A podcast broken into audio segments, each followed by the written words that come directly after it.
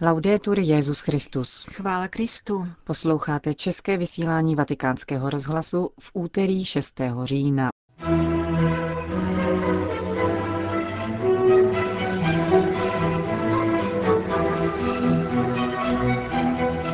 Nevzdorujme božímu milosrdenství, kázal dnes ráno papež František.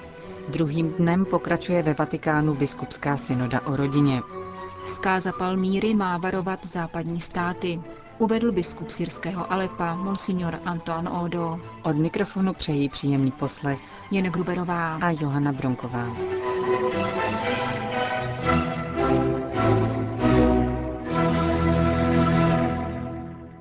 Zprávy vatikánského rozhlasu. Vatikán. Chraňme se před tvrdostí srdce, která nepovoluje vstup božímu milosedenství, zdůraznil dnes papež František při raním svaté v kapli domu svaté Marty, ještě předtím, než se odebral do nové synodní auly. Papež vyzval, abychom se nebránili pánovu milosedenství tím, že považujeme za důležitější vlastní smýšlení, anebo soupis dodržování hodných přikázání. Prorok Jonáš vzdoruje boží vůli, ale nakonec se naučí poslušnosti pánu. Papež František svou homílí rozvinul na základě prvního liturgického čtení z knihy proroka Jonáše a poznamenal, že veliké město Ninive prochází konverzí právě díky prorokově kázání. Skutečně zde způsobil zázrak, protože v oné chvíli odložil svou tvrdohlavost, uposlechl boží vůli a učinil to, co mu pán přikázal. Město Ninive se tedy obrací a Jonáše, který nebyl mužem poddajným božímu duchu, to rozhněvá a rmoutí. A dokonce tuto konverzi pánovi vyčítá, pokračoval svatý otec. Příběh Jonáše a Ninive se člení do tří kapitol, poznamenal dále. První je odpor vůči poslání, které pán Jonášovi svěřuje. Druhou poslušnost. A když Jonáš poslechne, dějí se zázraky. Poslušnost boží vůli vede ke konverzi města. Ve třetí kapitole vystupuje vzdor vůči božímu milosrdenství.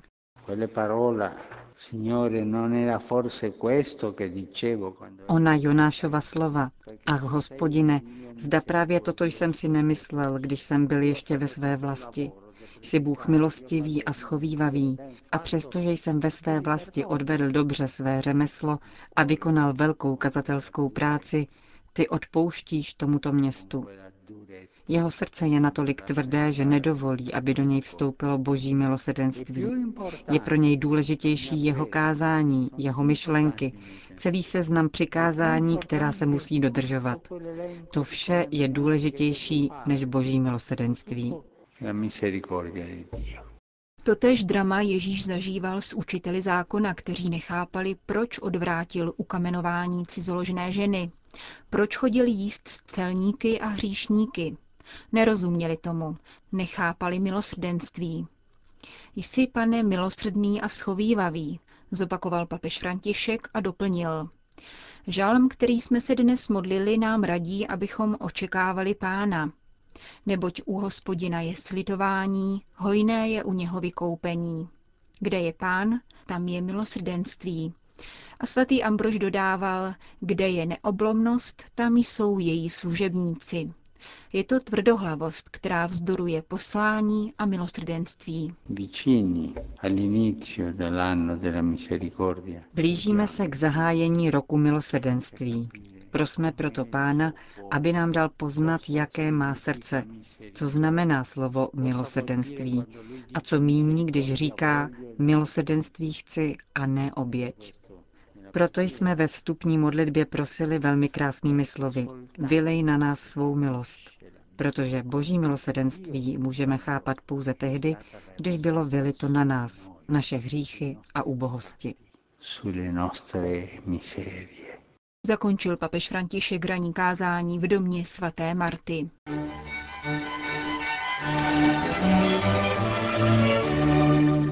Sýrie.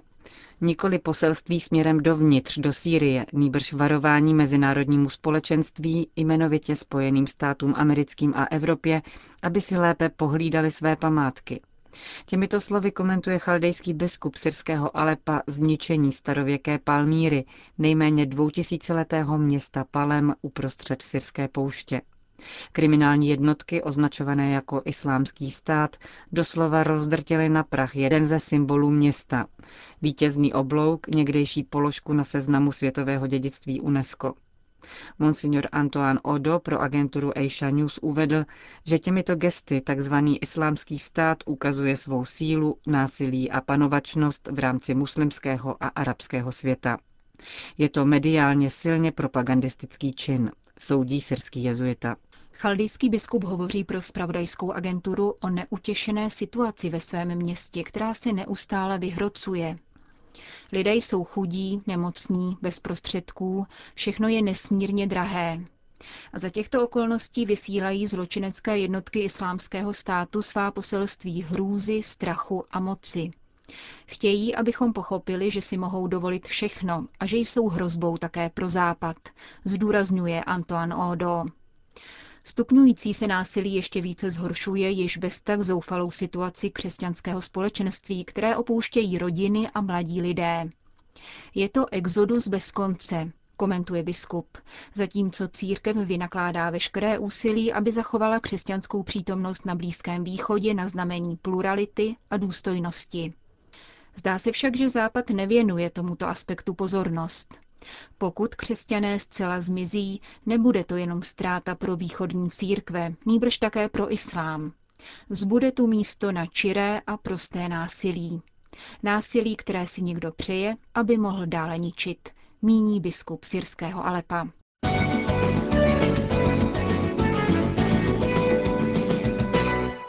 Řím Kijev. Čas opatrné diplomacie končí, řekl rakouské katolické agentuře Katpres arcibiskup Sviatoslav Ševčuk. Nejvyšší představitel ukrajinských řecko-katolíků, který se rovněž účastní biskupské synody, by uvítal větší angažovanost Vatikánu ve prospěch Ukrajiny, která je obětí agrese. Skutečnost, že 70% vojáků bojujících v regulérních ukrajinských oddílech proti separatistům a ruským žoldnéřům jsou lidé, jejichž mateřským jazykem je ruština, svědčí o jednotě našeho národa a naší armády. To, co vidíme, je cizí invaze na ukrajinské teritorium ze strany ruských oddílů, potvrdil kijevsko-halický arcibiskup Větší. O tragické situaci na Ukrajině mluvil nedávno v rozhovoru pro vatikánský rozhlas také dosavadní apoštolský nuncius v Kijevě, arcibiskup Tomas Galikson, před měsícem jmenovaný na tentýž post do Švýcarska. Zdůraznil, že Ukrajinci potřebují pomoc a podporu svého práva na sebeurčení.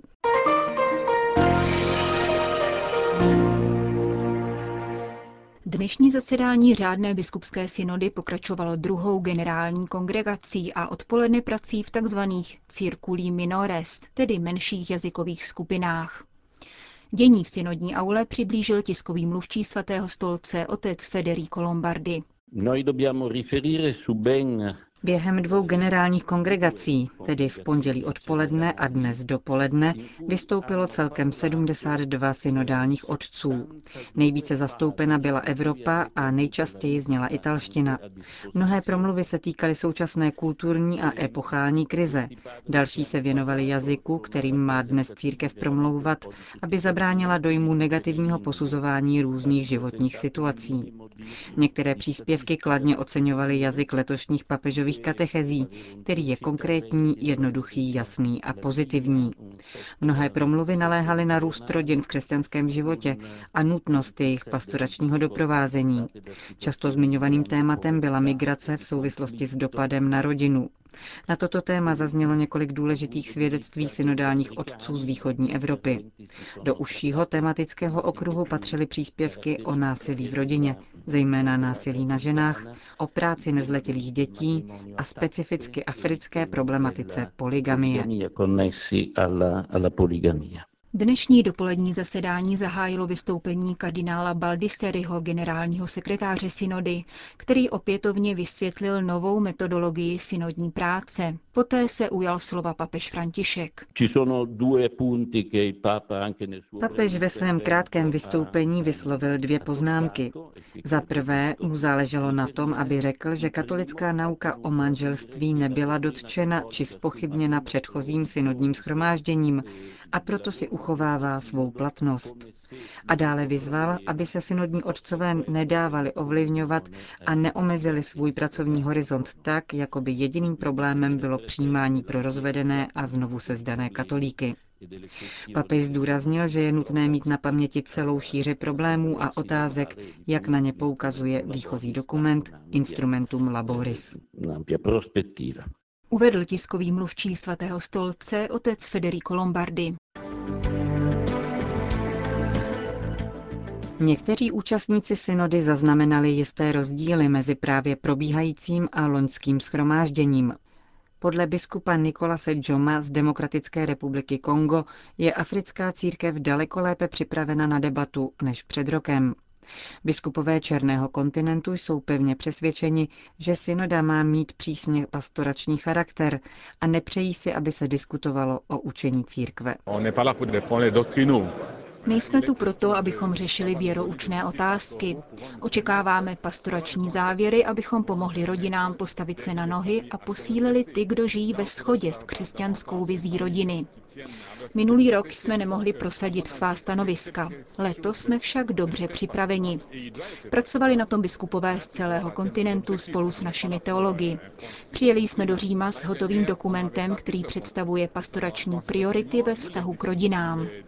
Afrika je světadíl s vlastními specifiky a chceme se o ně podělit se synodálními otci. Letos jsme tedy jednotnější a lépe připravení. Uvedl biskup Nikolas Jomo z Konga. Zahajujeme tuto synodu s radostí, ale i s obavami, prozrazuje delegát amerického episkopátu kardinál Daniel Dinardo.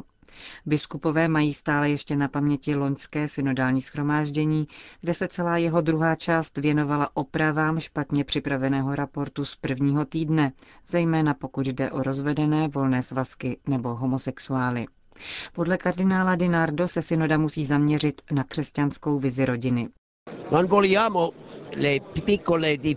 Nechceme, aby malé, nebo lépe řečeno ojedinělé problémy zablokovaly debatu nad velkou vizí rodiny, jakou nám podávají evangelia. Na to se musíme zaměřit a ne na jediný problém. Jasnou vizi manželství totiž dnes potřebuje jak svět, tak i sama církev s ohledem na evangelizaci. Tím spíš, že současná kultura už není oporou pro rodinu, neváží si manželské lásky a věrnosti. I rodinám to chybí. Výsměch na adresu krásy manželství špatně svědčí o kultuře jako takové. Chybí moudrost. V této situaci si zvláštní pozornost zaslouží mladá manželství a rodiny. Moje zkušenost ukazuje, že nejdůležitější je doprovázet rodinu v prvních deseti letech manželství. Říká delegát amerických biskupů. Po prvních plenárních zasedáních synody je jejím nejpopulárnějším účastníkem Davide Palony. Jsou mu čtyři měsíce a do synodální auly přichází se svými rodiči Másimem a Patricí. Na nemluvně se příchová neuvěřitelně tiše. Davide má deset sourozenců, nejstaršímu je 19 let. Všichni žijí v holandském Maastrichtu, kde jejich rodiče působí už 11 let jako misionáři neokatechumenátní cesty. Na synodě o rodině jsou jedním ze dvou italských manželských párů, které se zasedání účastní jako auditoři.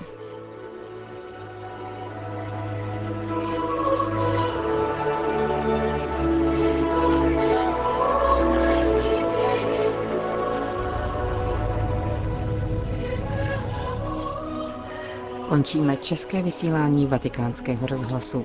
Chvála Kristu. Laudetur Jezus Christus.